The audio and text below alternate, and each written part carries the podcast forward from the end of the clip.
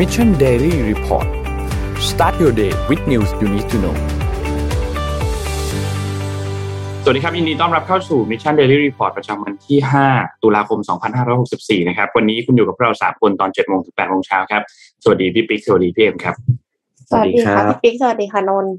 ครับผมวันนี้วันอังคารนะครับ เราค่อยๆไปดูการอัปเดตเรื่องราวต่างๆนะครับ ไปดูเรื่องของตัวเลขกันก่อนครับ ว่าเป็นอย่างไรบ้างครับวันนี้ ตัวเลขการฉีดวัคซีนครับ อันนี้อยู่ที่ประจำวันที่ 3 คือวันอาทิตย์นะครับ เราฉีดวัคซีนได้ประมาณเกือบเกือบ3แสนโดสนะครับ เป็นเข็มที่ 1 ประมาณ 33 ล้านนะครับ เข็มที่ 2 20.6 ล้าน และเป็นเข็มที่ 3 ประมาณ 1.4 ล้านนะครับ ไปดูเป้าหมายนิดนึงครับ เป้าหมายของเราฉีด 100 ล้านโดสนะครับ ฉีดไปแล้ว 53.6 นะครับ เหลืออีกประมาณ 46 ล้านนะครับ ควรจะฉีดให้ได้วันละ5 2 0 0 0 0แต่ว่าล่าสุดเราฉีดได้ประมาณ 2 0 0 0 0 0กลางๆ เท่านั้นนะครับ แต่ว่าเป็นเสาร์อาทิตย์ครับ โอเค เดี๋ยวเรารอดูวันธรรมดาอีกทีหนึ่งนะครับเหลือเวลาอีก 89 วันครับจะหมดปีครับ ไปดูสถานการณ์ผู้ป่วยกันบ้างครับ สถานการณ์ผู้ป่วยตอนนี้รักษาอยู่ในโรงพยาบาลลดลงนะครับ เหลือประมาณ 37,000นะครับ แล้วก็อยู่ในโรงพยาบาลสนามประมาณ 72,000นะครับ เป็นผู้ป่วยอาการหนักลดลง 3 คนครับ อยู่ที่ 3,071นะครับ และใส่เครื่องช่วยหายใจเพิ่มขึ้น 7 คนครับ อยู่ที่ 719นะครับ รักษาหายประมาณ 12,000ครับ ไปดูตลาดหลักทรัพย์บ้างครับ เซ็ตครับ ตอนนี้อยู่ที่ 1,614.48 นะครับ บวกขึ้นมา 0.58%นะครับ แล้วก็ราคาหุ้นต่างประเทศค่อนข้างติดลบเยอะนะครับ ดาวโจนส์ครับติดลบ 0.91%นะครับ NASDAQ ติดลบเยอะมากครับ ติดลบ 2.17%นะครับ NYSE ครับติดลบ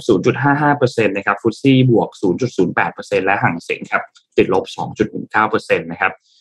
สำหรับราคาน้ำมันครับราคาน้ำมันต้องบอกว่าเป็นข่าวร้ายมากในช่วงเวลาตอนนี้นะครับ เพราะว่าขึ้นสูงมากนะครับ West Texas Intermediate ตอนนี้อยู่ที่ 78.01 ขึ้นมาอีก 2.81%นะครับ และเบนครูดออยนะครับ บวกขึ้นมา 3.15%อยู่ที่ 81.78 ทะลุ 80 ไปแล้วนะครับ ราคาทองคำครับ ปรับตัวขึ้นเช่นเดียวกันครับ อยู่ที่ 1,769.55 นะครับ บวกขึ้นมา 0.49%นะครับ และคริปโตเคอเรนซีครับบิตคอยยังอยู่ที่เดิมครับประมาณ 47,000นะครับ แล้วก็อีเทเรียมนะครับอยู่ที่ประมาณ 3,003นะครับ Binance ครับ418 ครับ Cardano 2.18 Dogecoin 0.2223 นะครับ และโซลาร่าครับ 166 ครับ ติดลบประมาณ 4%เลยสำหรับโซลาร่านะครับ นี่คืออัปเดตตัวเลขทั้งหมดครับ ค่ะเอ่อเราไปต่อกันที่ข่าว ไม่แน่ใจว่าเอ่อนนอาจจะมี breaking news ก่อนหรือเปล่า เดี๋ยวนนนนนเอา breaking news ก่อนแล้วกันค่ะ เดี๋ยวข่าวที่มันจะเป็นเทคโนโลยี โอเค งั้นงั้นขอเริ่มต้นที่ข่าวนี้เลยแล้วกันนะครับ คือเมื่อวานนี้เนี่ยมันมีเอกสารอันหนึ่งออกมานะครับ แล้วก็สำนักข่าวใหญ่ๆเนี่ยเรียกได้ว่าอยู่ head news กันหมดเลย ไม่ว่าจะเป็น BBC The Guardian สำนักใหญ่สำนักข่าวใหญ่ๆของต่างประเทศเนี่ยนะครับ Al Jazeera นะครับมีพูดถึงข่าวนี้กันหมดเลยนะครับ ก็คือเรื่องของ Pandora Papers ครับ Pandora Papers คืออะไรก่อนเนี่ยเราค่อยๆ ไปช้าๆครับสำหรับเรื่องนี้ มันเป็นเอกสารอันหนึ่งครับ ที่สำนักข่าวต่างประเทศเนี่ยเขามีการรายงานออกมานะครับว่า ก็เป็นสมาคมนักข่าวสืบสวนนานาชาตินะครับ หรือว่า the the International Consortium of Investigate Journalists ครับหรือว่า ICIJ นะครับเขามีเอกสารชุดหนึ่งออกมาที่เรียกว่า the Pandora Paper คือคำว่า Pandora เนี่ยมันเหมือนกับกล่อง Pandora เนาะกล่องที่ไม่ควรจะไปเปิดประมาณนี้นะครับ มีข้อมูลที่เป็นข้อมูลสินทรัพย์ที่ไม่ถูกเปิดเผย พวกพฤติกรรมการหลีกเลี่ยงภาษี พฤติกรรมการฟอกเงินของบุคคลสำคัญที่เป็นบุคคลทรงอิทธิพลของโลกเนี่ยนะครับ โดยก็มีหมดเลยครับ นักการเมืองมหาเศรษฐี คนดังผู้นำศาสนาเอ่อพ่อค้ายาเสพติดมีทรัพย์สินตัวเองต่างๆ ไว้ที่ไหนบ้างในโลกก็มีข้อมูลหลุดออกมานะครับ ซึ่งข้อมูลที่หลุดออกมาเนี่ยพบว่ามี 12 ล้านไฟล์นะครับ แล้วก็ได้มาจาก 14 บริษัทแห่งทั่วโลกนะครับ ก็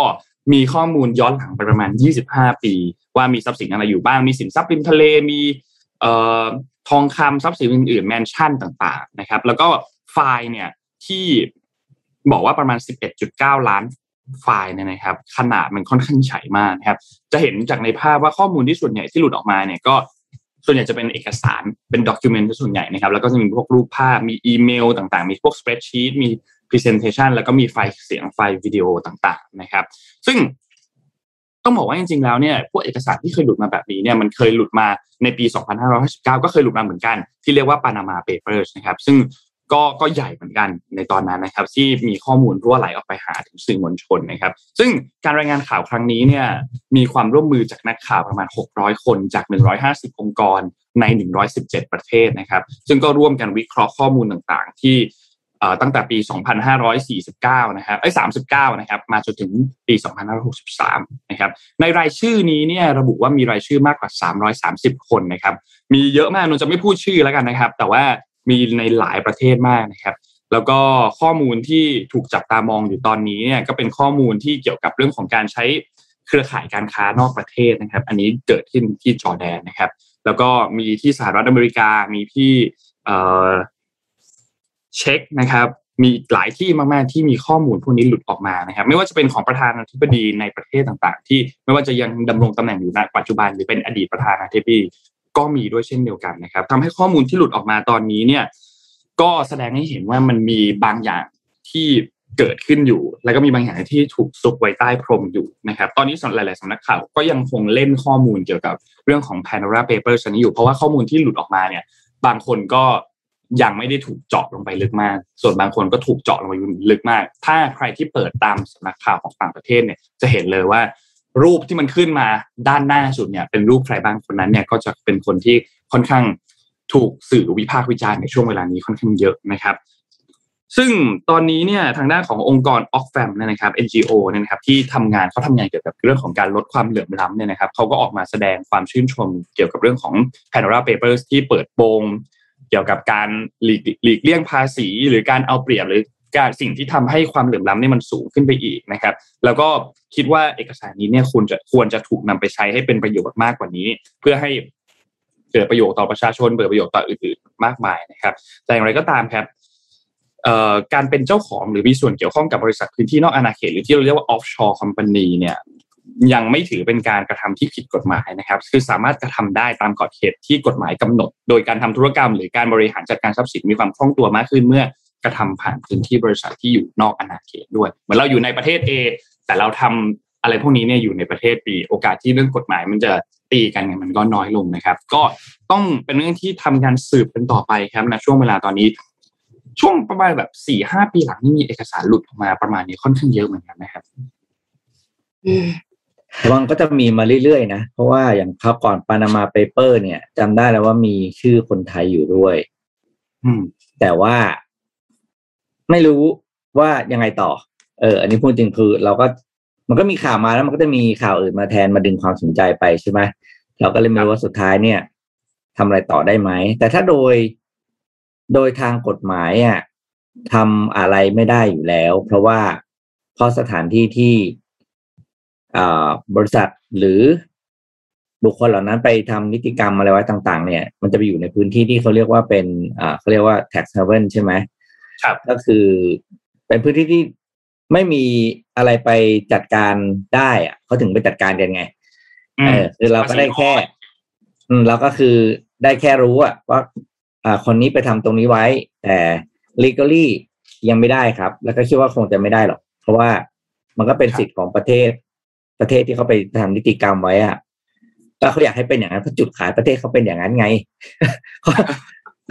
ก็เป็นอย่างนี้แหละเออเพราะฉะนั้นเนี่ยเราถ้าถ้าในมุมพี่คือทางลีกอรี่ยังไม่ได้ครับของพี่เสริมนนนิดหนึ่งคือเมื่อวานนี้คีเอเชียก็พูดเรื่องนี้เหมือนกัน แล้วก็มีหนึ่งชื่อของบุคคลที่โดนพาดพิง ไม่ใช่พาดพิงอะไรอยู่ในนั้นเลยแหละครับ ก็คือ อ่า คนนี้คือคุณทาเคโอฮิราตะ คุณทาเคโอฮิราตะเนี่ยเขา ตำแหน่งเขาทำไมเขาถึงเป็นที่ได้รับความสนใจ เขาเป็นคนที่รับหน้าที่โปรโมทการจัดแข่งขันโตเกียวโอลิมปิก แล้วก็พาราลิมปิกที่เพิ่งจบไปนี่แหละ ชื่อของคุณทาเคโอะอยู่ในรอบนี้ด้วย ก็ตอนนี้ก็เรียกว่า อันนี้ถ้าญี่ปุ่นอาจจะต่างจากที่อื่นเนาะญี่ปุ่นนี่คือ กระแสสังคมค่อนข้างแรง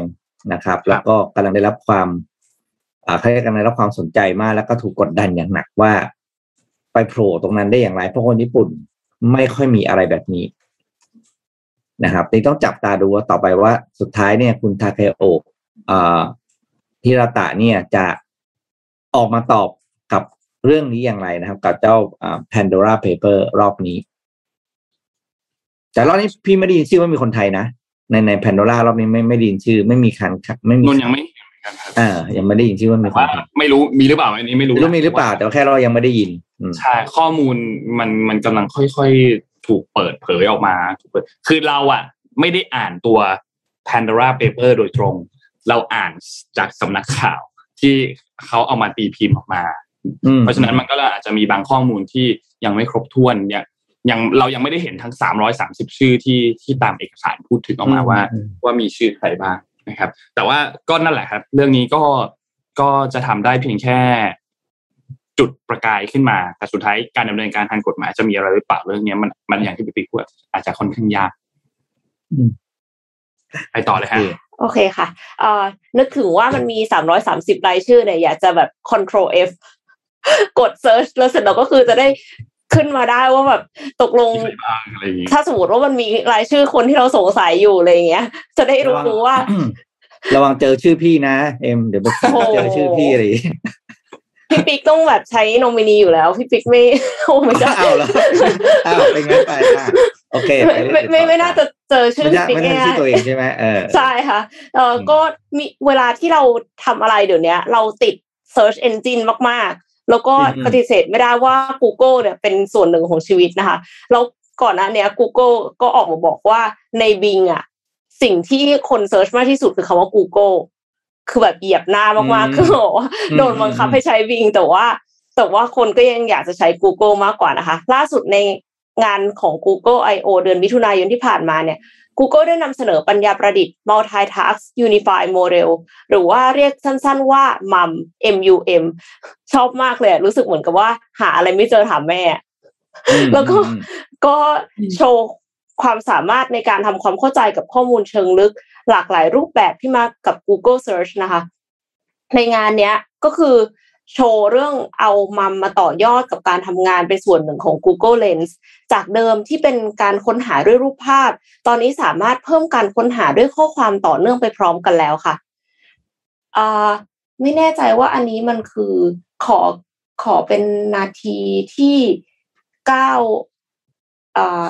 เก้านาทีห้าสิบเก้าวิได้ไหมคะ คือ ในคลิปเนี้ยค่ะ speaker เนี่ยเขาจะโชว์ให้เห็นวิธีการ search ถุงเท้าจากลายเสื้อ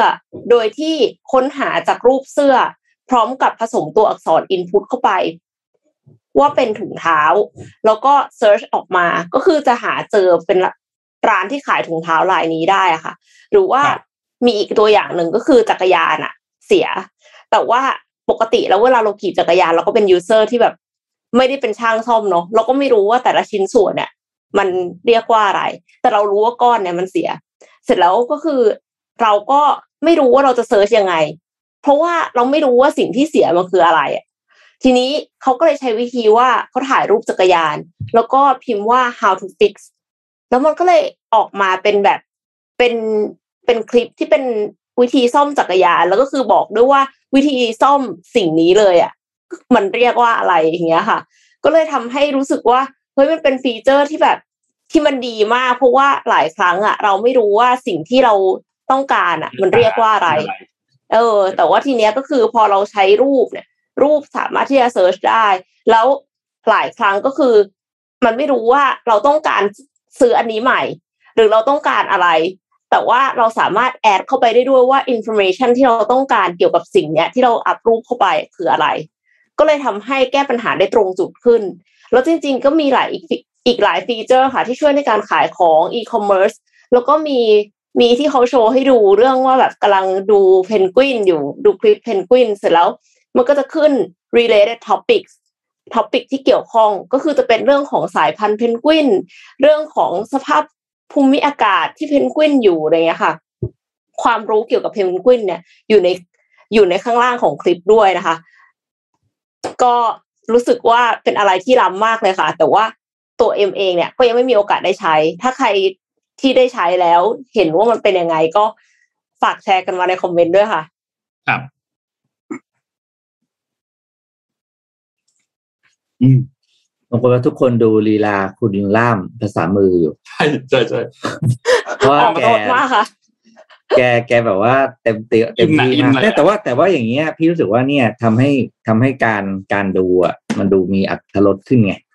ครับคือถ้าบ้านเราอะบ้านเราก็มียอมรับว่ามีนะ แต่ว่าเขาจะถูกอาจจะต้องถูกบังคับด้วยด้วยระเบียบแล้วให้นั่งเรียบร้อยอะไรอย่างเงี้ยที่เรานาเราเห็นข่าวเขาช่องไม่มียังมีอยู่บอกว่าวะข่าวช่องสิบเอ็ดอะไม่รู้อะแต่ว่า NBT อ่าจะมีเขาจะมีล่ามพูดอยู่ซึ่งเดี๋ยวพี่เข้าใจแหละด้วยระเบียบราชการเขาคงถูกสั่งให้นั่งเรียบร้อยอะพอเขานั่งเรียบร้อยเราก็ไม่ได้อาจจะไม่ได้สนใจไม่ได้เตะ เตะตามากใช่ไหมโอ้โหดูพี่คนนี้สิวู้อยากจะเต้นอะไรอยู่นะอืมเออแต่มันเจ๋งดีนะที่เสิร์ชเนี่ยใช่ค่ะชอะอบมากเดี๋ยวนนนึกถึงอันเนี้ยนึกถึงแต่ก่อนที่แบบว่าเวลามันจะมีกระทู้ที่ตั้งขึ้นมา แล้วก็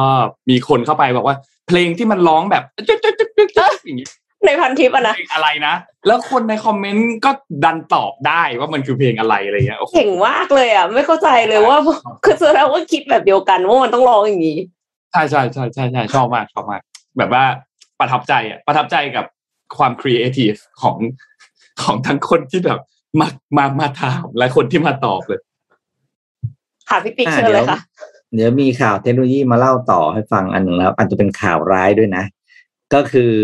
เมื่อคืนเนี่ย Facebook ล่มนะครับอืมที่ที่ล่มทั่วโลกนะครับล่มไปประมาณชั่วโมงหนึ่งซึ่งไม่ใช่ Facebook คนเดียวเนี่ยนะครับ ล่มก็คือล่มทั้งตระกูลเลยเนาะทีนี้ WhatsApp ทางไอ ล่มหมดเลยนะครับ คือต้องเออไม่ใช่ล่มกันทั้งโลกนะครับ ทีนี้ทางอ่า Facebook แล้วก็ CTO ของเขาเนี่ยก็ออกมาทวีตเพื่อ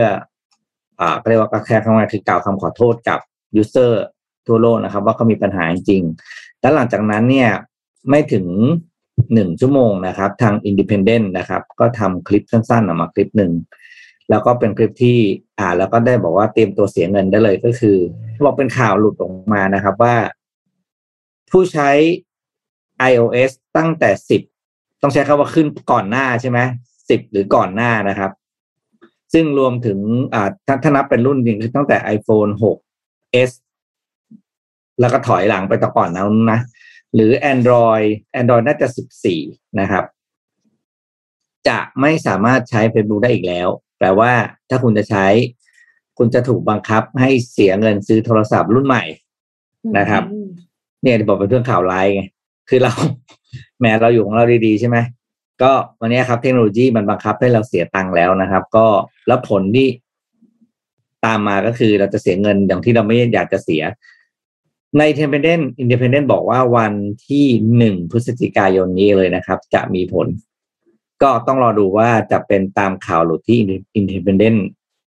ได้มาหรือเปล่านะครับ พี่เนี่ยมี 6s อยู่ เดี๋ยวจะรอดูว่าจริงหรือเปล่า แต่ก็มาเราว่ามันก็มีความเสียวแล้วว่ามีความเป็นไปได้สูงมันจะเป็นไปไม่ได้นะครับ ว่ามันจะใช้ไม่ได้แล้ว ครับนนเสริมข้อมูลจากพี่ปิ๊กเรื่องเรื่องการอืมที่ไอจีแล้วก็ WhatsApp ล่มพร้อมกันไปเนี่ยคือนนก็พยายามหาข้อมูลนะแล้วก็ก็ดูแบบพวกเป็น influencer tech ของไทยที่เขาเขียนอธิบายเรื่องนี้ไว้แล้วเนี่ยก็ก็มีคนหนึ่งคือนายอาร์มนะครับ เขียนอธิบายเรื่องนี้ไว้แล้วอืมก็เขาบอกว่านนจะอธิบายเป็นสองอันนะ ภาษาเทคนิคนิดนึงกับภาษาบ้านๆนิดนึงเราเอาภาษาเทคนิคก่อน ภาษาภาษาเทคนิคเนี่ยเขาบอกว่าสิ่งที่มันพลาดคือมันมีตัว auto automatic configuration เนี่ยนะครับเขามันสั่งให้ตัดพวก data center ของตัวเองเนี่ยออกจากตัว public internet ซึ่งพอตัดตัวเองออกจาก public internet เนี่ยมันทำให้เราไม่สามารถรีโมทเข้าไปได้รีโมทเข้าไปคือเราไม่ต้องไปหน้างานอะแต่เหมือนเอาตัวเราไปซ่อมตรง data ตรงนั้นอะไม่ได้ พอซ่อมตรงนั้นไม่ได้ปุ๊บ ก็เลยต้องเข้าไปแก้ออนไซต์ก็คือต้องเข้าไปแก้แบบตามพื้นที่ต่างๆ ด้วยตัวเอง ซึ่งอันเนี้ยก็เลยไม่แน่ใจว่าสุดท้ายแล้วจะต้องแก้ตามไซต์หรือเปล่า ตามไซต์คือต้องไปแก้ทำจุด A จุด B จุด C ที่ส่งสัญญาณไปประเทศนั้นประเทศนี้ประเทศนู้นเนี่ยนะครับยังไม่รู้ว่าต้องทำแบบนั้นหรือเปล่านะครับ พอเป็นแบบนั้นก็เลยไม่รู้ว่าต้องทำยังไง ก็เลยต้องรอดูก่อนว่าสุดท้ายแล้วเนี่ย Facebook จะออกมาประกาศว่าสุดท้ายมันปัญหามันเกิดขึ้นมาจากอะไร แล้วต้องแก้ยังไงนะครับ ซึ่งภาษาง่ายๆ คือมันเหมือนกับว่า เราเดินออกจากบ้านล็อกประตูเรียบร้อยแล้ว แต่กุญแจบ้านอยู่ในบ้าน ไม่มีกุญแจบ้าน หรืออีกฟิลหนึ่งคือ เดินลงมาจากรถเรียบร้อยแล้วปิดประตูรถรถล็อกแล้วแต่กุญแจรถอยู่ในรถประมาณนี้นะครับ มันก็เลยทำให้เราไม่สามารถเข้าไปซ่อมข้างในเหมือนกัน การที่เราเห็นว่าเราไม่สามารถเราเข้า Facebook ไม่ได้ เข้า IG ไม่ได้ เข้า WhatsApp ไม่ได้เนี่ย มันคือเราเราเข้าไม่ได้เอนจิเนียร์ของ Facebook ก็เข้าไม่ได้เหมือนกัน นะครับก็เลยต้องวิ่งไปที่ตัว Data Center เท่านั้นเพื่อที่จะซ่อม ซึ่ง Data Center มันก็มีหลายที่มากมีโลเคชันเยอะมากนะครับก็หลังจากนี้รอดูบทสรุปเรื่องนี้อีกทีหนึ่งครับว่ามันโอเคปัญหาถูกแก้ไขแล้วแหละแต่ว่ามันเกิดเหตุอะไรขึ้นทำไมมาถึงเป็นแบบนี้นะครับ เพราะว่าโหลมยิ่งใหญ่มากลมยิ่งใหญ่มากจริงๆครับเออพอคือทำอะไรที่มันเหมือนกับมี Impact จริง ๆ ต่อชีวิตคนอะแล้วทีเนี้ยรู้เลย เพราะว่าคนเดือดร้อน เวลาที่ Product ของเรามีปัญหาใช่ไหมคะซึ่งมีอีกมีอีกเจ้าหนึ่งที่คนก็น่าจะเดือดร้อนพอสมควรคือ Amazon วันนี้เราก็เลยมีหนังสือดีๆจาก SCB มาฝ่ายเช่นเคยค่ะ กับหนังสือชื่อเรื่องว่าแกะรอย Amazon นะคะจำนวนสามเล่มด้วยกัน บริษัทเทคโนโลยีนวัตกรรม แห่งศตวรรษที่ 21 อัจฉริยะผู้เปลี่ยนโฉมค้าปลีกไปตลอดการ Amazon ราชาแห่งการค้าศตวรรษที่ 21 จากร้านหนังสือออนไลน์ เติบโตกลายเป็นบริษัทที่มีมูลค่าสูงสุดในโลก หนังสือเล่มนี้เนี่ยจะบอกเล่าเรื่องราว เกี่ยวกับบทสรุป การเติบโตและผลกระทบอันยิ่งใหญ่ของบริษัท Amazon ที่มีต่อธุรกิจค้าปลีกค่ะ ถ้าอยากจะรู้ว่ากว่าจะประสบความสำเร็จต้องผ่านอะไรมาบ้าง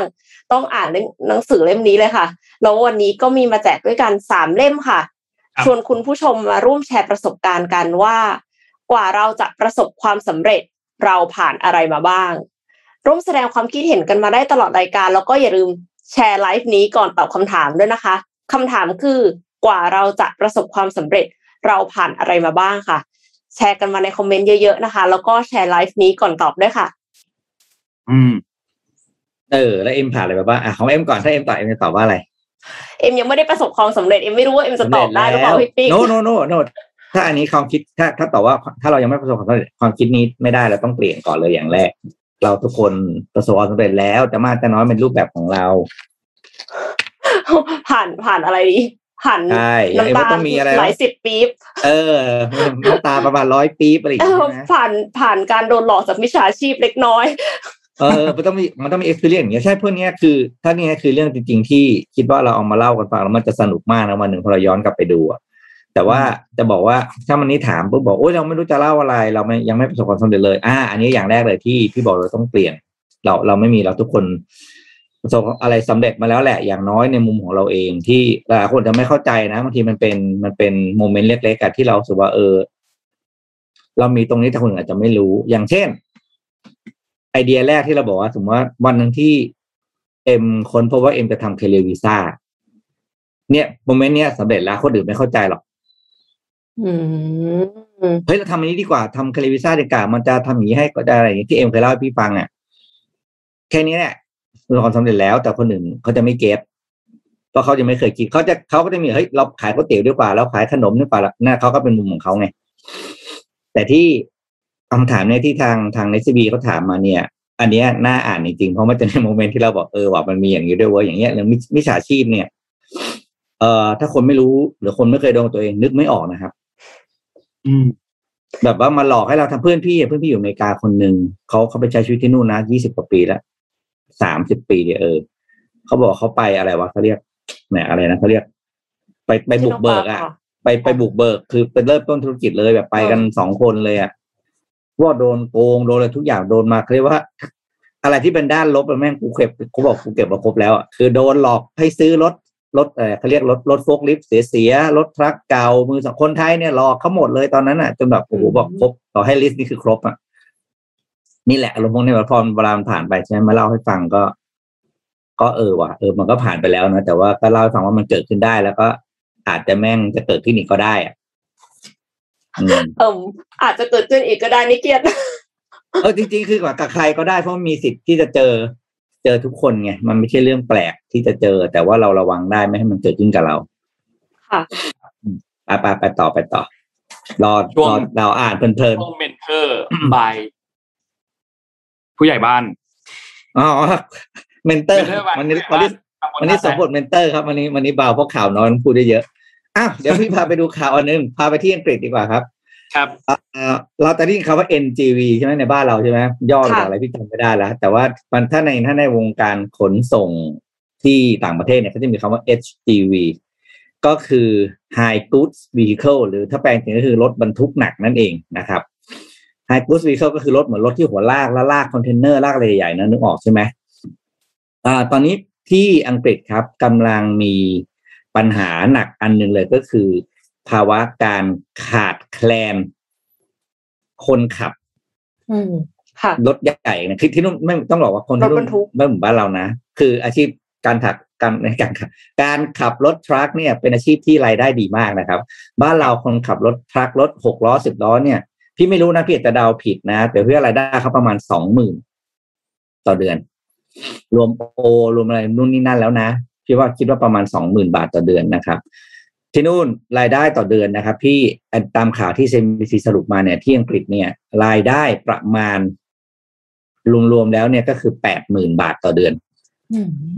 เพราะว่าเป็นอาชีพที่งานหนักมากนะครับ ขับรถส่งตอนกลางคืนความผิดพลาดสูงมาก ต้องอยู่ในอ่ามาตรฐานที่ว่าค่อนข้าง เรียกว่าเป๊ะนะครับ ทีนี้ภาวะนี้ก็คือขาดแคลนเขาสาเหตุหลักสาเหตุแรกเลยก็คือ ตอนนี้ที่ถูกเบ่งเพ่งเป้าเลยคือเรื่องของ Brexit คือหนึ่งในสาเหตุหลักเลยครับ ที่ทำให้เกิดเรื่องนี้ขึ้นมา เพราะโดยจากการสำรวจ 616 อุตสาหกรรมนะครับ ในเดือนมิถุนายนที่ผ่านมาที่อังกฤษเริ่มกลับมาเปิดเมืองและธุรกิจกลับมาดำเนินการได้ปกตินะครับอาอาชีพคนขับ SGV เนี่ยแหละครับอาชีพที่อยู่ในอันดับสามอันดับแรกที่ขาดคนขับ ทั้งทั้งที่รายได้สูงขนาดนี้นะครับ อันนี้ Brexit ก็อย่างที่พอแรงงานอะไรไม่ได้ใช่ไหมเขาก็ไปทำงานที่นั่นไม่ได้นะครับ นอกจากนั้นก็สาเหตุอื่นก็อย่างเข้าใจได้นะก็เรื่องของโอเคดีมานมันกลับขึ้นมาเยอะจนเกินความสามารถในการฟิลคนอะไรอย่างเงี้ยนะครับ แต่ว่าหลักๆ เนี่ยคือเรื่องเรื่องของ Brexit นะครับ แล้วก็ที่ยูโรเองเนี่ยก็กำลังจะประสบปัญหาเดียวกันด้วยนะครับ คือนอกนอกใน EU เนี่ยนะครับปัญหาเดียวกันถ้า EU นี่อีกประมาณแสนตำแหน่ง นะครับตอนนี้คือรวมๆกันแล้วนี่คือขาดเยอะมาก ก็เลยงงว่าโอ้โหแรงงานหายไปไหนหมด แต่ส่วนหนึ่งเป็นไม่ได้คืออาจจะกลับบ้านช่วงโควิดใช่ไหมเพราะแรงงานต่างด้าวที่เข้าไปทำงานที่นั่นก็ต้องกลับบ้านตัวเอง พอกลับไปแล้วกลับเข้ามาไม่ได้โอ้เรื่องใหญ่นะครับ ไม่มีคนส่งของค่ะนี่คือมันจะเอฟเฟกต์กับโอ้โหอีลุงตุงนัง supply chain ทั้งหมดเลยอะเออเพราะโลจิสติกมันไปไม่ได้อะไรอย่างเงี้ยอืมค่ะ ก่อนหน้านี้ก็คือไม่มีคนเติมน้ำมันอะเออไม่มีคนขับรถน้ำมันมาเติม อืมแต่ เติมน้ำมันนี่ยังพอทนนะเพราะมันไม่ได้มันแป๊บเดียวใช่ไหมจะเข้าไปแล้วก็ตึ๊กตึ๊กตึ๊กเดียวเดียวอย่างเงี้ยแต่โอ้โหคนขับรถนี่อ๋อเหนื่อยไม่มากใช่ หมายถึงว่าไม่มีน้ำมันมาเติมที่ปั๊มอ๋อค่ะไม่ใช่ใช่เพราะมันไม่ไม่มีคนขนน้ำมันมาให้ใช่ไหใช่มอ่าอ่าใช่เออถ้างั้นใช่โอเคโอเคพี่เข้าใจผิดเออจริง เพราะพวกเนี้ยเนี่ยคือ SGV ทั้งนั้นไงรถขนของหนักอะไรเงี้ย อืมอะไปต่อครับน้ำมันบ้านเราต่อสปายเพียบเรื่องนี้ อืมไปไปต่อไปต่อไปต่อโอ้เรื่องน้ำมันบ้านเราอืมตอนนี้ก็ก็ค่อนข้างหนักเหมือนกัน แต่ว่าก็เล่าให้ฟังไปแล้วเมื่อวานที่ตอนนี้รัฐบาลก็จัดการควบคุมเรื่องของน้ำมันตัว B10 ที่ไม่ให้เกินอืมลิตรละสามสิบบาทนะครับ ก็มีการควบคุมตึงราคาน้ำมันไว้อยู่นำพามาที่ภูเก็ตนิดนึงครับ เมื่อวานเมื่อวานที่สองนะครับเขาก็มีการสรุปเรื่องของโครงการภูเก็ตแซนด์บ็อกซ์กันนะครับ ว่าเป็นอย่างไรบ้างนะครับ คุณธนกรครับโฆษกประจำสำนักนายกรัฐมนตรีนะครับ ก็ได้พูดถึงในวันที่สองที่ผ่านมาบอกว่า โอเค โครงการภูเก็ตแซนด์บ็อกซ์นะครับ อันนี้นับจนถึงวันที่ 30 กันยายนนะครับ ก็คือสิ้นเดือนที่แล้วเนี่ยนะครับ มีนักท่องเที่ยวสะสมจำนวนทั้งหมดเนี่ยนะครับ คือ 38,699 คนนะครับ แล้วก็จากในกลุ่มนี้เนี่ยนะครับ ที่พบติดเชื้อเนี่ยคิดเป็น 0.3เปอร์เซ็นเท่านั้น ซึ่งน้อยมากนะครับ 0.3เปอร์เซ็นต์นะครับก็สำหรับการเข้าพักเนี่ยนะครับ ตั้งแต่ที่เดือนกรกฎาคมมาจนถึง เดือนกุมภาพันธ์ปีหน้าเลยนะครับ ที่มีแพลนเนี่ยนะครับ ก็รวมๆแล้วเนี่ยอยู่ที่ประมาณ 7 1 6 0 0 0 คืนนะครับ รวมนักท่องเที่ยวทุกคนแล้วเนี่ยนะครับ แล้วก็มีโครงการสมุย plus ด้วยที่เป็นโครงการส่วนต่อออกมานะครับ แล้วนอกจากนี้ก็มีโครงการภูเก็ตบ็อกซ์ที่เป็นแซนเออภูเก็ตแซนด์บ็อกซ์ที่เป็น7บวก7นะครับภูเก็ต extension นะครับ ก็มีนักท่องเที่ยวสะสมของสมุย plus เนี่ยอยู่ที่ 907 แล้วก็เอ่อ7บวก7เนี่ยอยู่ที่ 399 นะครับ ซึ่งมูลค่าทางเศรษฐกิจที่เกิดขึ้นเนี่ย ตอนนี้อยู่ที่ 2,254 ล้านบาทนะครับ ส่วนโครงการสมุย plus เนี่ยอยู่ที่ประมาณ 66 ล้านบาทนะครับ ส่วนส่วนขยายของโครงการภูเก็ตแซนด์บ็อกซ์ที่เป็น7บวก7เนี่ยอยู่ที่ประมาณ 12 ล้านบาทนะครับ รวมๆแล้วเนี่ยก็ประมาณ 2,300 ล้านบาท ที่เป็นมูลค่าทางเศรษฐกิจที่เกิดขึ้นนะครับ นอกจากนี้ครับทางด้านของหน่วยงานประชาสัมพันธ์ของจังหวัดภูเก็ตเนี่ยก็ได้มีการรายงาน เรื่องของบรรยากาศประเพณีอันหนึ่งที่ ที่ภูเก็ตเขาจะมีทุกปี คือประเพณีถือศีลกินผักนะครับเขาจะมีช่วงช่วงๆนี้แหละนะครับ ซึ่งก็ต้องบอกว่าภูเก็ตเองก็ไม่ได้ไม่ได้คึกคักเหมือนกับปีก่อนๆนะครับ เพราะว่ามีมาตรการมีอะไรต่างๆนะครับ ราคาผักเองที่ที่เกิดขึ้นอยู่ตอนนี้เนี่ยก็อาจจะมีราคาที่ค่อนข้างยังยังไม่ไม่อยู่ในเหมาะสมในช่วงที่เหมาะสมเท่าไหร่นะครับ เพราะว่าราคาแพงขึ้นประมาณ 10-20 บาทต่อกิโลกรัม เพราะว่าเกิดเหตุน้ำท่วมด้วยนะครับทำให้ผลประกอบการก็ไม่ค่อยดีเท่าไหร่ นะครับแล้วก็ประชาชนเองก็รู้สึกว่าจะไม่ค่อยเข้าร่วมกับครั้งนี้เท่าไหร่เพราะว่าด้วยความที่เศรษฐกิจยังไม่ดีมากนักทำให้ประชาชนก็ต้องใช้จ่ายกันอย่างประหยัดนะครับเรื่องนี้ก็เลยกลายยังยังคงกลายเป็นปัญหาอยู่จุดหนึ่งพอสมควรนะครับ ทีนี้หลังจากนี้เนี่ยเราต้องติดตามดูครับว่าการที่เรากำลังพยายามที่จะให้คนเข้ามาท่องเที่ยวในประเทศเราเนี่ยภูเก็ตแซนด์บ็อกซ์เป็นเพียงแค่หนึ่งตัวอย่างเท่านั้นเป็นเพียงแค่การทดลองอันหนึ่งเท่านั้นที่ เปิดให้นักท่องเที่ยวเข้ามา โดยที่ไม่ต้องกักตัวนะครับ หลังจากนี้เราจะมีการเตรียมเปิดประเทศ ที่เราพูดถึงกันว่าจะเป็นวันที่หนึ่งพฤศจิกายนเนี่ยโมเดลจากภูเก็ตแซนด์บ็อกซ์อันนี้เป็นโมเดลที่สำคัญมาก และที่สำคัญคือ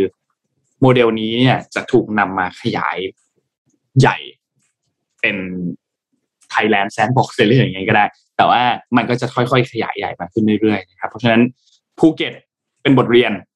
เราจะเรียนรู้จากมันได้มากน้อยแค่ไหน เราก็ต้องติดตามดูว่าสุดท้ายแล้วมันจะถูกนำมาใช้ได้มากแค่ไหนนะครับ แต่ว่าถ้าพูดถึงเรื่องของการคัดกรองนักท่องเที่ยวที่เข้ามาแล้วพบผู้ติดเชื้อเพียงแค่ 0.3%เนี่ยมันก็เป็นตัวเลขที่ดีนะ ตัวเลขที่ค่อนข้างน้อยนะครับแล้วแต่ว่าตัวเลขของผู้ติดเชื้ออื่นที่เป็นคนงานเป็นคนที่อาศัยอยู่ในภูเก็ตอยู่แล้วเนี่ย อันนั้นก็ยังต้องน่าเป็นห่วงอยู่นะครับ ก็รอติดตามดูครับว่าการท่องเที่ยวประเทศไทยหลังจากที่มีการเปิดประเทศแบบ full option แล้วเนี่ยจะเป็นยังไงบ้างครับ อืมค่ะเอองั้นถ้าถ้าอย่างนั้นเอ็มขอไปต่อที่ข่าวเกี่ยวกับเรื่องการท่องเที่ยวแล้วกันนะคะ แต่ว่าเป็นหุ้น IPO ค่ะ IPO มาอีกแล้วนะคะ แต่ว่าครั้งนี้เนี่ยไม่ได้ IPO ในตลาดของสหรัฐอเมริกา แต่เป็น IPO ในตลาดของอินเดีย หลาย ๆ คนอาจจะเคยได้ยินชื่อของ Oyo Rooms ค่ะ Oyo Rooms เนี่ยเป็นสตาร์ทอัพโรงแรมราคาประหยัดจากอินเดียนะคะเขายื่นเอกสารเตรียม IPO เข้าตลาดหุ้นที่อินเดียแล้ว จริงๆ Oyo Rooms เนี่ยค่อนข้างโด่งดัง เพราะว่า Oyo Rooms ตอบก่อนอื่นเลยต้องเล่าก่อนว่า Oyo เนี่ยมันย่อมาจากอะไรนะคะ Oyo ย่อมาจาก on your own ค่ะ มันก่อตั้งโดย Ritesh Agarwal ในปี 2012 ตอนที่เขาอายุเพียง 18-9ปีเท่านั้นเอง คือเป็นแบบ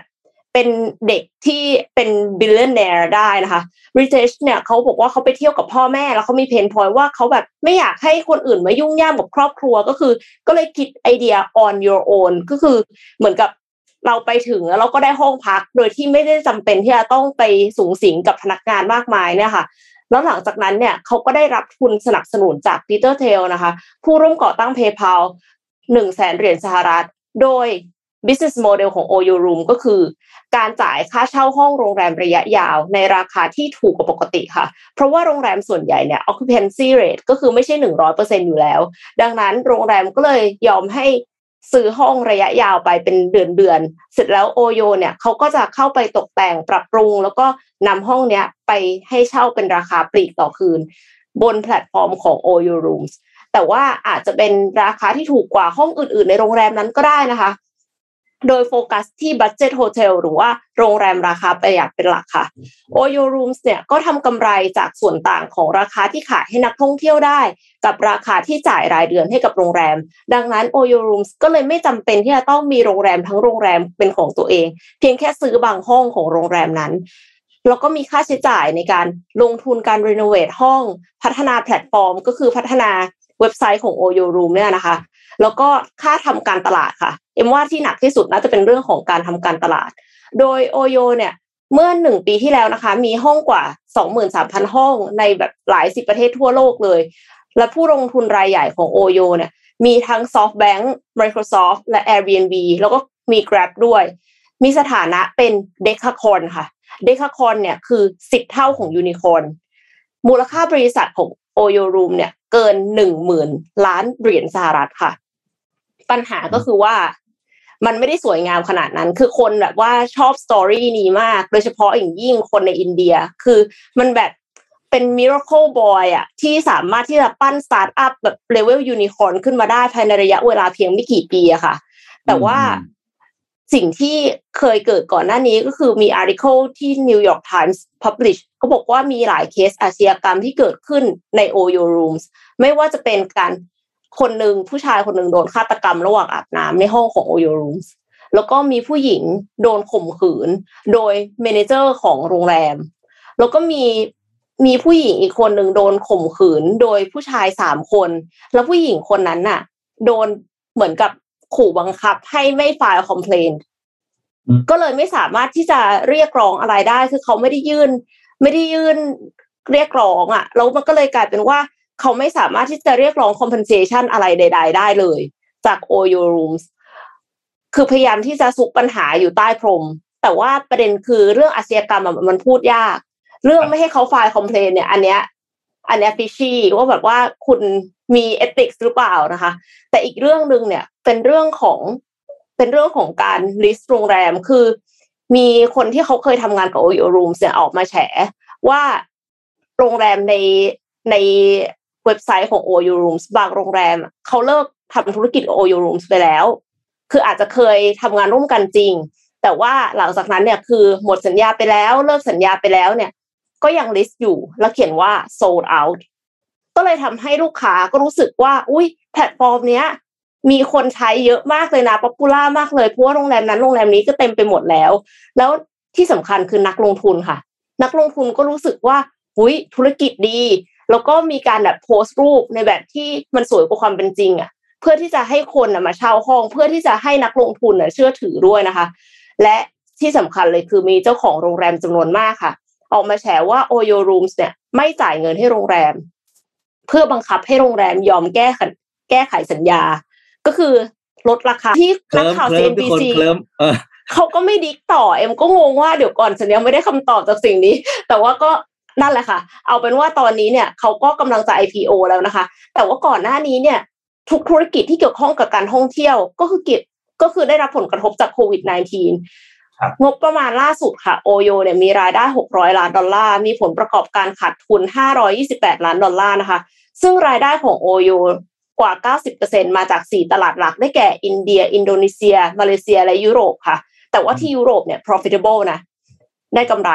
ซึ่งก่อนหน้านี้โอโยเคยดรอปถึงจุดต่ำสุด 60%ในช่วงของในช่วงล็อกดาวน์ของหลาย ๆ ประเทศ แล้วก็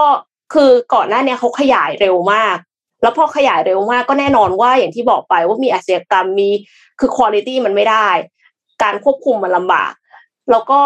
ขาดทุนนะคะ จนต้องถอย แล้วก็คือเหมือนกับพยายามจะแอคควายบริษัทอื่นเยอะมาก พยายามจะทำให้ตัวเองเป็นคอนกรอมเรสซึ่งบางธุรกิจก็ไม่ได้เกี่ยวข้องกับ เรื่องของการให้เช่าห้องโรงแรมแล้วค่ะ แต่ว่าตอนนี้เนี่ยบริษัทก็คือถอยกลับมาเขาก็เลิกออฟคนไปเยอะเหมือนกันในปีที่แล้ว แล้วก็แสดงสัญญาณการฟื้นตัวแล้ว โดยเฉพาะในกลุ่มตลาดหลักที่เริ่มเปิดเมืองในไตรมาสที่ผ่านมาค่ะ โดยคาดว่า IPO ครั้งนี้เนี่ยจะระดมทุนกว่าหนึ่งพันหนึ่งร้อยหนึ่งพันหกหนึ่งร้อยหกสิบดอลลาร์นะคะ ซึ่งการ IPO นี้โอโยเนี่ยจะออกขายหุ้นใหม่ มูลค่ารวม942ล้านดอลลาร์ ส่วนที่เหลือจะเป็นการขายหุ้นเดิม โดย SoftBank ก็จะขายหุ้นนะคะมูลค่ากว่า 175 ล้านดอลลาร์ Grab เองก็จะขายหุ้นโอโยรูมเช่นเดียวกันค่ะ แต่ว่าตัว Ritesh อักรวันที่มีหุ้นอยู่ประมาณ 10%เกือบเกือบ10%คือข้อมูลมันไม่ได้อัปเดตล่าสุดเนื่องจากว่าหลังจากนั้นเนี่ย Microsoft เนี่ยมาซื้อหุ้น Oyo Rooms ในราคาจริง ๆ ในราคา discount นิดนึง ต่ำกว่า valuation ที่เขาเคลมอย่างเงี้ย แต่ว่า Microsoft ไม่ได้เปิดเผยว่าจ่ายเงินไปเท่าไหร่นะคะ ก็ CEO เขาก็บอกว่าเขายังไม่ได้จะขายหุ้น แต่ก็ไม่รู้หรอก แล้วก็ไม่รู้ด้วยว่าสุดท้ายแล้วเนี่ย มันจะออกมาอีรอบ WeWork ไหมนะคะ อันนี้ก็จริงๆ Oyo Room เนี่ยก็เป็นอีกสตาร์ทอัพหนึ่งที่คือคนจับตามองเยอะมาก คนพูดถึงเยอะมาก แต่ในขณะเดียวกันก็มี scandal ออกมาเยอะมากเช่นเดียวกันค่ะ ก็ต้องติดตามกันต่อไปค่ะ ครับต้องรอดูฮะนนท์พามาที่เรื่องนี้ต่อครับ เรื่องนี้หัวข้อค่อนข้างน่าสนใจ ภาวะการไม่มีงานทำของประชากรไทยครับ คือโอเคเรารู้อยู่แล้วว่าโควิดมันระบาดใช่ไหมครับ แล้วก็หลาย ๆ ธุรกิจต้องปิดกิจการหลาย ๆ ธุรกิจต้องหยุดกิจการก่อนนะครับ ซึ่งก็ เรื่องนี้นี่มันนำไปสู่การลดชั่วโมงการทำงาน การหยุดจ้างชั่วคราว หรือแม้ว่าจะเป็นการเลิกจ้างแบบถาวรไปเลยของระดับธุรกิจที่ต้องบอกว่าทั้งระดับสูงระดับกลางระดับต่ำเนี่ยมีหมดเลยนะครับ ทีนี้เขามีข้อมูลครับจากการสำรวจภาวะการทำงานของประชากรครับ ข้อมูลนี้น่าสนใจมากเพราะเขาบอกว่าอัตราการว่างงาน อันนี้เป็นของไทยนะของไทยอย่างเดียวเลยนะครับ อัตราการว่างงานในช่วงครึ่งแรกของปีนี้คือปี 64เนี่ยนะครับ อยู่ที่ระดับ 1.9%ของกำลังแรงงานทั้งหมดนะครับเทียบกับค่าเฉลี่ย 0.9%ในช่วงครึ่งปีแรกของปี 62 ซึ่งเดี๋ยวเราจะเรียกช่วงก่อนปี 62 เนี่ยว่าก่อนโควิดนะและหลังจากนั้นก็คือช่วงหลังโควิดนะครับในช่วงโควิดเนี่ยนะครับอัตราการว่างงานสูงขึ้น คนว่างงานเพิ่มขึ้นนะครับ ส่วนหนึ่งมาจากมาจากการหยุดกิจการเลิกกิจการรวมไปถึงการเลิกออฟพนักงานที่เกิดขึ้นนะครับ โดยสัดส่วนของคนว่างงานที่มี สาเหตุของการหยุดกิจการหรือว่าเลิกกิจการนะครับ หรือว่าถูกให้ออกจากงานเนี่ยในช่วงครึ่งครึ่งแรกของปีนี้เนี่ยนะครับเพิ่มขึ้นไปอยู่ที่ 31.9%ของคนว่างงานทั้งหมด ถ้าช่วงก่อนโควิดเนี่ยอยู่แค่ประมาณ 8.5%เท่านั้นนะครับ ซึ่งต้องบอกว่านี่เลยเป็นสาเหตุหลักมากๆของการว่างงานของแรงงานไทยที่เกิดขึ้นในช่วงการแพร่ระบาดของโควิดนะครับ นอกจากนี้ครับ พอการว่างงานมันเพิ่มขึ้น ระยะเวลา ของการว่างงานมันก็สูงขึ้นด้วยนะครับ ช่วงครึ่งปีแรกเนี่ยจำนวนคนที่ว่างงานมามากกว่า 6 เดือนแต่ไม่เกิน 1 ปีเนี่ยนะครับ คิดเป็นอยู่ที่ประมาณ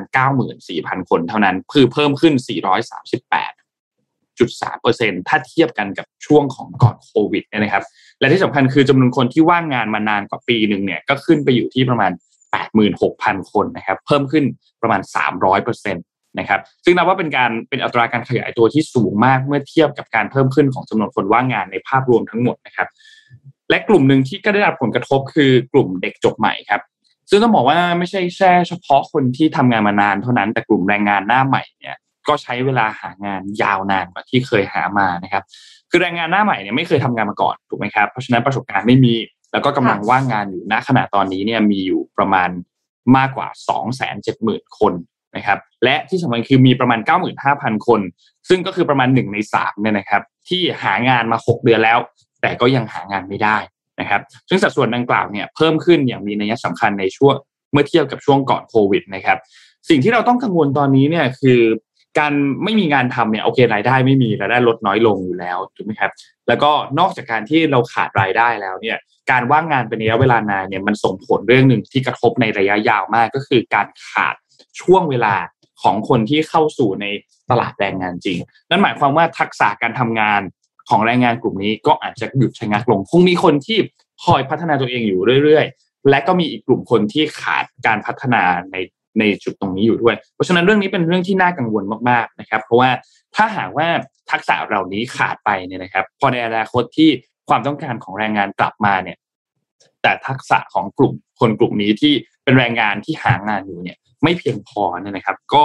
จะส่งผลให้ความต้องการของตลาดเนี่ยต้องการกลุ่มนี้เนี่ยน้อยลงนะครับ ซึ่งมันก็จะยิ่งส่งผลกระทบยิงยาวต่อไปอีกนะครับ เพราะฉะนั้นจุดนี้เนี่ยเป็นจุดที่ต้องได้รับการเปลี่ยนแปลงอย่างรวดเร็วนะครับ มีเทรนด์อันนึงที่อยู่ในเว็บไซต์ของ JobDB ครับ JobDB เนี่ยเขาบอกว่าจำนวนงานในธุรกิจที่เติบโตไปกับกระแสเทคโนโลยีต่างๆ เช่นพวก e-commerce โทรคมนาคม หรือว่าเทคโนโลยีสารสนเทศต่างๆเนี่ยเติบโตแซงช่วงระดับก่อนโควิดไปแล้ว นะครับในขณะที่งานที่ธุรกิจที่ได้รับผลกระทบที่น่าจะฟื้นตัวได้ช้าอย่างภาคการท่องเที่ยวหรือว่าธุรกิจอสังหาริมทรัพย์เนี่ยพวกงานที่ถูกลงจำนวนงานที่ลงในพวกเว็บหางานพวกนี้นะครับ ก็ลดลงอย่างชัดเจนนะครับ แล้วทีนี้มันจะมีผลพวงอะไรที่ตามมาบ้างผลพวงที่จะตามมาเนี่ยนะครับ คือการเปลี่ยนแปลงที่รวดเร็วแบบนี้ แล้วก็ส่งผลต่อการเปลี่ยนแปลงในระยะยาวเนี่ยนะครับทำให้แรงงานที่ไม่มีความพร้อมนะครับ หรือว่าขาดทักษะเนี่ยซึ่งต้องบอกว่าเป็นกำลังเป็นที่ต้องการนะครับ ขาดโอกาสครับในการที่จะฝึกทักษะพวกนี้ แล้วก็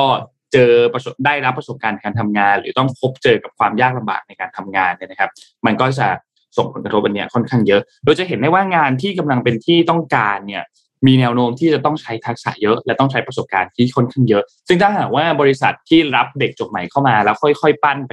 เรื่อยๆเนี่ยมันก็ไม่น่าจะเป็นปัญหาอะไร เพราะว่าก็ค่อยๆ มาเรียน skill ให้เขา ค่อยๆ มา reskill ให้เขา upskill ให้เขา แต่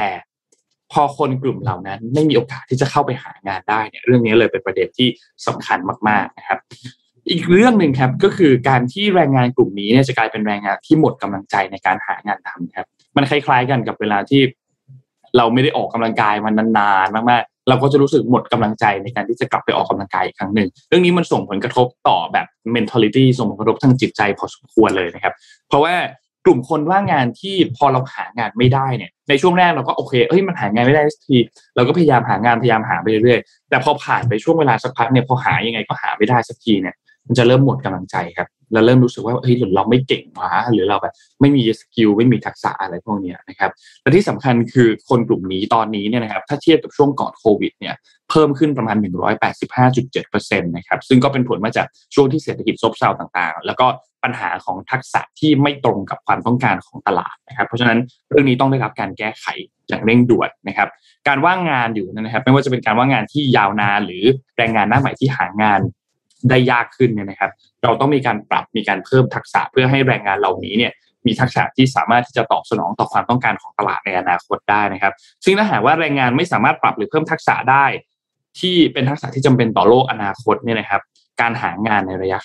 ระยะเวลาข้างหน้าเนี่ยมันก็จะยิ่งยากมาก หรืออาจจะมีรายได้ที่ลดลง เพราะว่าความสำคัญต่อทักษะงานนี้ในเศรษฐกิจณตอนนี้เนี่ยมันลดน้อยลงนะครับ เพราะฉะนั้นสิ่งหนึ่งที่ต้องช่วยกันปรับนะครับ โอเค นโยบายของภาครัฐก็ต้องให้การสนับสนุนในเรื่องของการ up skill re skill เราพูดเรื่องนี้หลายทีเนาะเรื่องของการ up skill re skill ของแรงงานให้มันพร้อมต่อประเภทงานที่จะมีขึ้นในอนาคตนะครับ ซึ่ง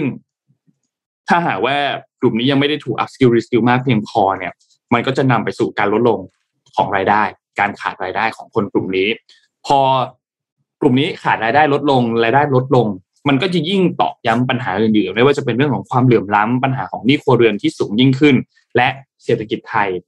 ต้องขับเคลื่อนด้วยคนกลุ่มนี้ค่อนข้างเยอะพอสมควรเหมือนกัน ก็จะส่งผลกระทบต่อภาพรวมในอนาคตด้วยนะครับ เพราะฉะนั้นเรื่องนี้ ฟังดูน่ากลัวนะครับ และมันน่ากลัวจริงๆ เราต้องต้องต้องค่อยๆค่อยๆปรับเรื่องนี้กันอย่างชัดเจนมากๆครับเรื่องของการ up skill re skill ถ้าใครที่รู้สึกว่าอยาก up skill re skill ก็ career visa นะครับ แน่นอนค่ะ ขอบคุณมากค่ะแต่ยังไงก็ตามครับ วันนี้เราขอบคุณข้อมูลดีๆจาก SCB EIC นะครับข้อมูลนี้น่าสนใจมากนนเรารู้แหละว่ามันมีแรงงานที่ขาดทักษะอยู่ มีแรงงานที่ได้รับผลกระทบจากช่วงโควิดอยู่ แต่เรายังไม่เคยเห็น ตัวเลขที่มันออกมาชัดเจนแบบนี้เพราะว่าอย่างว่าแหละอัตราว่างงานของบ้านเราที่เป็นตัวเลขหนึ่งเปอร์เซ็นสองเปอร์เซ็นมันไม่ได้สะท้อนถึงความว่างงานเป็นจริงที่เกิดขึ้นเนาะเพราะฉะนั้นตัวเลขการนับก็ประหลาดแล้วไอ้ไอ้แต่การว่าไอ้การว่างงานอะไรเนี่ยที่บอกว่าทำงานเกินเท่าไหร่เท่าแล้วคือเกณฑ์พวกนั้นแค่นี้คือความแค่วิธีนับเขาก็แปลกพอแล้วแหละอืมนั้นตัวเลขเราถึงไม่เคยได้ตัวเลขที่เชื่อถือได้จริง ๆ เลยซึ่งจะไม่เหมือน jobless claim ของ อเมริกาที่เราเห็นทุกทุกสัปดาห์ใช่ไหมเออซึ่งอันนั้นเนี่ยมันจะแบบเออเรารู้ว่าเออเพราะอย่างจริงๆเลยเงี้ย อืมโอ้ยรอแล้วมันตีนนไปจัดการ อืมเดี๋ยวรอรอรอแล้วมันตีนนไปจัดการเรื่องแรงงานดีกว่า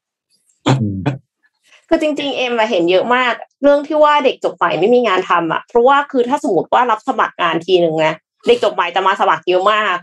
คือคนมีประสบการณ์เนี่ยหาแทบไม่ได้ทั้งทั้งที่จริงๆแล้วเขียนไว้แล้วว่าจะเอาประสบการณ์สามปีขึ้นไป แต่เด็กจบใหม่อะสมัครงานกันมาแบบตำแหน่งหนึ่งสมัครสมัครแบบหลายสิบทั้งทั้งที่เราก็ไม่ได้ advertise อะไรขนาดนั้นเลย เราก็คือแค่โพสต์ในเพจ Career Visa Thailand เฉยๆอะไรเงี้ย แล้วก็กลายเป็นว่ามีหลายคนที่รอมานานแล้วหมายความว่าจบมาพักหนึ่งแล้วค่ะ ไม่ใช่ว่าเพิ่งจบ อืม ก็ อยากจะให้ให้โอกาสเด็กจบใหม่กันนะคะ คือเอ็มเข้าใจนะว่าบางคนน่ะ เหมือนกับไม่ได้ว่ามี internship เยอะ อาจจะมีสักที่หนึ่งบริษัทก็อาจจะรู้สึกเครียด แต่ว่าถ้าสมมติว่าให้เขาลองทำ project เล็ก ๆ ก่อนก็ได้ คือการที่เราสัมภาษณ์ เราอาจจะยังไม่ได้รู้อะไรเยอะขนาดนั้น แต่ว่าถ้าให้ assignment ให้ project เล็ก ๆ ให้เขาไปทำมาก่อน ให้เขามา present เสร็จแล้วถ้าสมมติว่าพอเข้าตา พอที่คิดว่าเขามี potential ที่เราจะเทรนเขาต่อได้ค่ะ ก็อยากให้ให้โอกาสเขา เพราะว่าไม่อย่างนั้นเนี่ยเขาก็จะไม่มีประสบการณ์ไปเรื่อยๆ แล้วเมื่อไหร่ที่เขาจะหางานได้ กลายเป็นว่าพอปีหน้า คนก็จะคิดว่าเขาจบมาปีหนึ่งแล้ว แต่เขาไม่ได้ทำงาน ยิ่งแย่ลงไปอีก มันก็จะแย่ไปเรื่อยๆ แล้วคืออันเนี้ยเอ็มเชื่อว่าในที่สุดมันจะมากระทบ GDP มันจะมากระทบภาพใหญ่ของประเทศอย่างแน่นอนค่ะ ใช่ใช่ก็เหมือนมันก็เหมือนตอนที่เราหางานแรก ๆ ตอนนู้นนะคำว่าเราแหมเราเรามาคนละยุคมากเลยว่ะพูดแบบก็เขิน เฮ้ยไม่ไปในที่ไหน อยากได้อยากได้แต่คนมีประสบการณ์ทำงานมาแล้วสองถึงสามปีแล้วก็ว่าไปใช่ไหมซึ่งเขาก็ไม่ผิดหรอก เราก็เดินไปถามแล้วเราเพิ่งเรียนจบเจ้าอะไรไปสมัครวะอะไรอย่างเงี้ยพี่บางครั้งมันต้องคนที่เป็นอ่าพี่ใช้คำว่านายจ้างแล้วกันนะแค่ทำง่ายๆบางทีต้องเปิดใจนะว่า เด็กยังไม่เคยทำงานที่ไหนมาก่อน อาจจะทำงานดีกับคนปัจจุบันที่คุณมีอยู่ก็ได้นะอืม จริงค่ะ แล้วตัวพี่เองพี่พี่เจอมาหลายดอกแล้ว เข้าไปเนี่ยไอคนที่เคยอยู่อยู่อยู่เนี่ยโอ้ไม่ต้องรับมาหรอกพี่เด็กจบใหม่ทำไม่เป็นเลยบอกว่า พอพี่เอาเด็กผมมาทดลองงานเด็กฝึกงานอะไรเข้ามาใช่ไหมไอ้ลุงลุงป้าป้าพวกนั้นแหละ เงิบโคตรเงิบแล้วรู้สึกว่าตัวเองเนี่ยโอ้โหลิ้นนี่แวววาวใช่นะแผลบแผลบแผลบแผลบแผลบแผลบเลยเห็นแบบเยอะมากเลยในบริษัทใหญ่ๆอะไรอย่างเงี้ยคือรู้ว่าตัวเองมีปัญหาแน่ๆไงเพ ราะตัวเปรียบเทียบมาแล้ว เด็กกว่าคล่องกว่าภาษาอังกฤษดีกว่าใช้คอมพิวเตอร์เก่งกว่ากล้ากว่า แล้วก็ที่สำคัญก็คือไม่ค่อยงอแงไม่ค่อยรู้มากเพราะเด็กมันฝึกงานใช่ไหมอืมเด็กฝึกงานอยากทำอะไรบอกให้ทำอะไรก็ทำนี่รู้คนรู้ไม่ค่อยมากก็ว่าง่ายไงค่ะเพราะฉะนั้นเนี่ยในอยากการให้เมืเปิองดใจนิดนึงก็คือ เออเปิดใจนิดนึงก็แบบอะไรนะ ทดลองกล้าลองหน่อยให้โอกาสเด็กรุ่นใหม่ๆไม่งั้นเขาจะเฉาไงเหมือนที่นนท์บอกอะ หางานอะสามเดือนหน่อยเป็นไรหกเดือนหน่อยเป็นไร แต่ถ้าแบบโอ้โหเป็นปีสองปีนี่มันเขาเรียกมันฝ่อนะกำลังใจมันหายหมด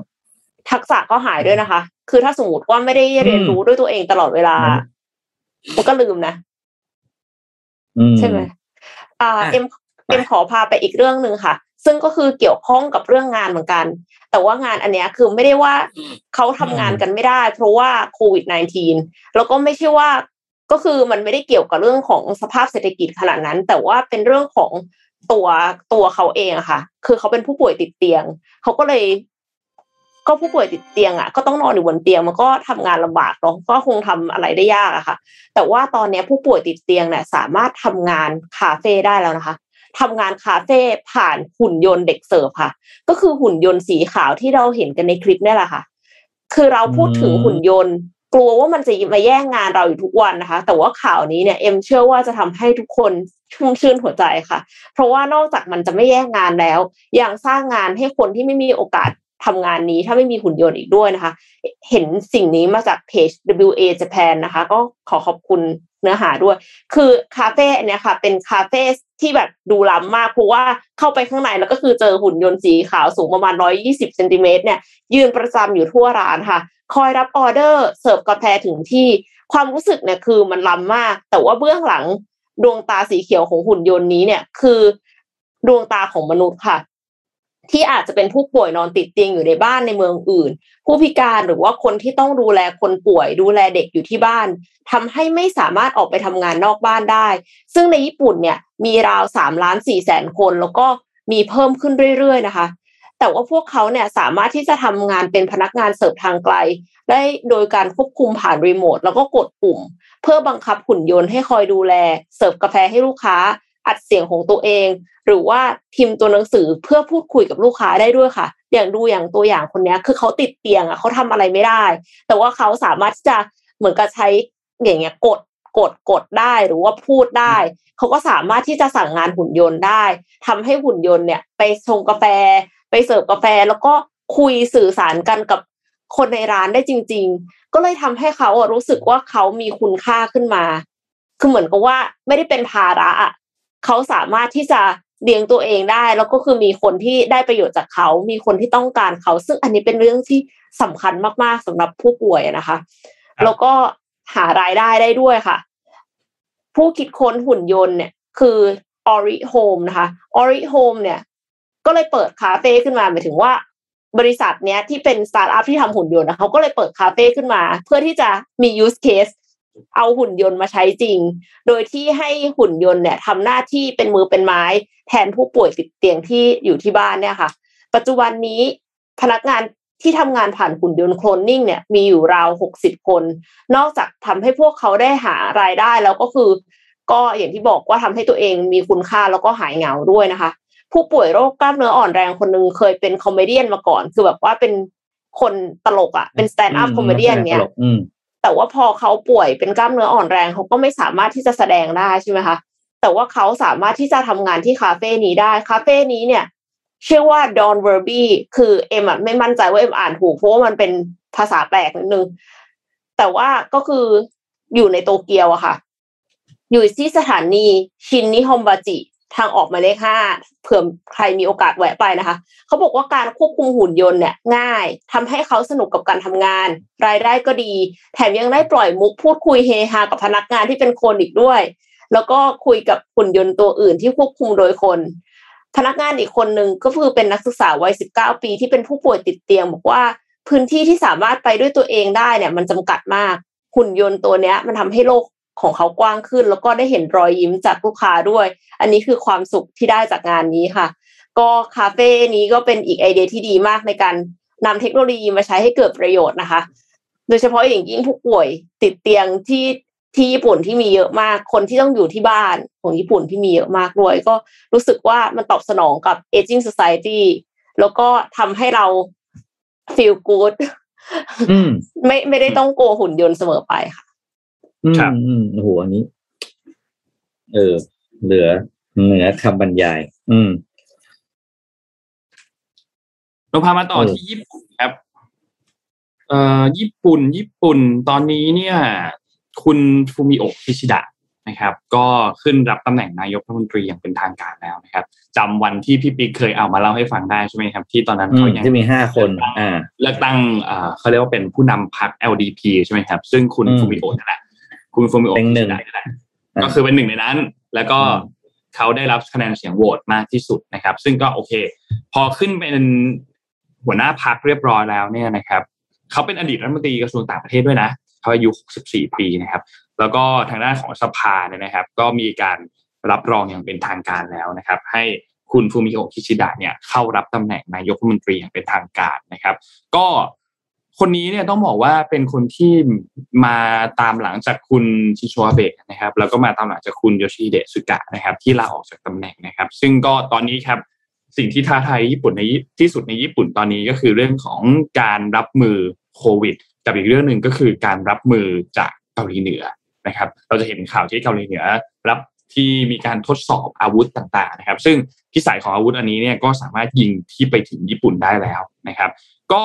หลังจากนี้เนะครับเขาคาดว่าวันนี้เนยนะครับ วันที่ห้าเนี่ยน่าจะมีการประกาศรายชื่อของคอรมอชุดใหม่ ที่ภายใต้การนำของคุณคิชิดะเนี่ยนะครับ ทีนี้คุณคิชิดะเนี่ยเขาจะมีเวลาจนถึงเดือนพฤศจิกายนนะครับ แล้วก็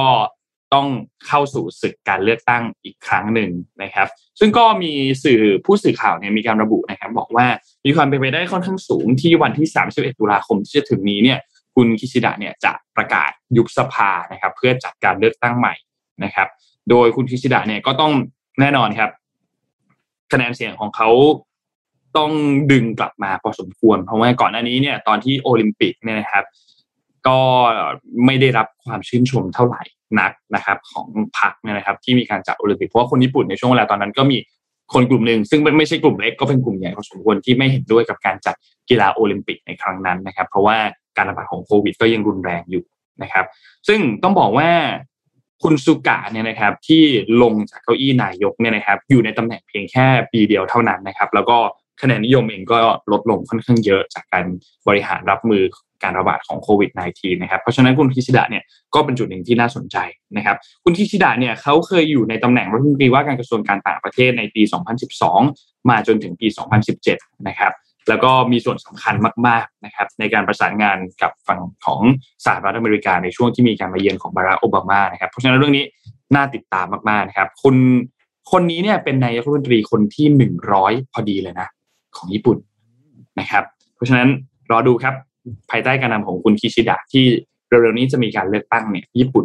จะเป็นอย่างไรบ้างจะมีความเปลี่ยนแปลงไปมากน้อยแค่ไหนนะครับ ค่ะเอ่อร้อยคนเดียว คนที่หนึ่งร้อยเหรอคนที่หนึ่งร้อยครับ คนที่โอ้ทำไมเขาเปลี่ยนเยอะอย่างเงี้ย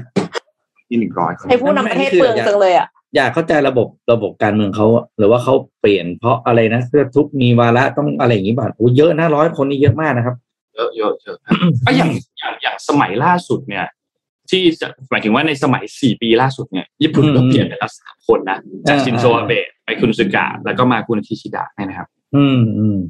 อืมอะโอเคอะวันนี้ ต้องขออนุญาตจบเรื่องเงินฟรีที่มีประชุมต่อไปโมงสิบห้าแปดโมงแล้วเดี๋ยวต้องขอแวบก่อน ได้ครับได้เลยได้อืมครับโอเค วันนี้ก็คิดว่าน่าจะน่าจะครบถ้วนนะครับ เดี๋ยวยังไงพรุ่งนี้เรามาต่อกันอีกทีหนึงพรุ่งนี้จะพูดถึงเรื่องของข่าวนน้ำท่วมกันต่อนะครับ เพราะว่าน้ำท่วมตอนนี้ก็ยังยังหนักอยู่นะครับ แล้วกรุงจริงๆกรุงเทพช่วงนี้เองไม่ไม่รู้แถวๆบ้านทุกคนเป็นปะนะ แต่ว่าของบ้านนนเป็นก็คือ พอวันไหนที่ฝนตกหนักๆน้ำจะระบายช้ามากเลย ที่บ้านนนคือท่วมนะท่วมท่วมแบบท่วมประมาณแบบเกือบเกือบครึ่งแข้งอะไรเงี้ย ต้องเก็บรองเท้าแตะเก็บอะไรเพราะถ้าไม่เก็บขึ้นมานี่คือแบบลอยเต็มบ้านหมดอย่างเงี้ยก็น้ำรู้สึกว่าจะระบายค่อนข้างช้าหนึ่งก็เอาใจช่วยเจ้าหน้าที่ครับ ที่ที่ตอนนี้กำลังพยายามแก้ไขปัญหาอยู่และที่สำคัญคือ ผู้ที่ประสบเหตุการณ์น้ำท่วมอยู่ตอนนี้นะครับ เอาใจช่วยมากๆนะครับ ก็ ขอให้ผ่านไปได้ด้วยดีนะครับ วันนี้ขอบคุณสปอนเซอร์ครับ ขอบคุณ SCB ครับ ผู้สนับสนุนแสนใจดีของเราวันนี้ SCB EIC เองก็มีข้อมูลดีๆ ที่เกี่ยวข้องกับเรื่องของการว่างงานของคนไทยมาฝากกันด้วยนะครับ ใครที่สนใจก็ไปดูย้อนหลังกันได้เป็นข้อมูลที่ดีมากนะครับ แล้วก็ขอบคุณ Samsung Galaxy Z Fold 3 5G นะครับ ที่สุดของสมาร์ทโฟนจอพับนะครับ เด่นทั้งเรื่องของประสิทธิภาพทางการทำงานและความบันเทิงนะครับ และขอบคุณ Oris ครับ ตอนนี้ Oris เนี่ยเขามีสิทธิพิเศษให้สำหรับคนที่ เพิ่งซื้อนาฬิกาเรือนใหม่ไปนะครับ ก็สามารถเข้าไปลงทะเบียนกันได้ที่ My Oris นะครับ เพื่อขยายสิทธิ์รับประกันนาฬิกานะครับ จะเพิ่มขึ้น 3 ปี 5 ปี 10 ปี อันนี้ขึ้นอยู่กับกลไกของนาฬิกานะครับ แต่ว่าได้ขยายเพิ่มแน่นอนนะครับ นอกจากนี้ครับก็เข้าไปสร้างประวัติข้อมูลของนาฬิกาเปรียบเทียบข้อมูลแสดงข้อแตกต่างของนาฬิกาเรือนที่ ทุกๆท่านชื่นชอบกันได้นะครับ หรือว่าถ้าอยากรับข้อมูลข่าวสารเพิ่มเติม พวกเกี่ยวกับงานอีเวนต์ต่างๆ ของ Oris เนี่ยนะครับ และที่สำคัญคือสามารถเข้าไปร่วมจอยกิจกรรมเพื่อรับของรางวัลกับเขาได้ด้วยนะครับ ก็แอดไลน์ไปสอบถามเพิ่มเติมได้ครับที่ @oristh นะครับ และสุดท้ายครับ ขอบคุณท่านผู้ฟังทุกๆท่านมากครับ ที่ติดตาม Mission Daily Report ครับ วันนี้เราสามคนลาไปก่อนครับ พบกันใหม่อีกครั้งหนึ่งวันพรุ่งนี้วันพุธครับ สวัสดีครับ สวัสดีค่ะ Mission Daily Report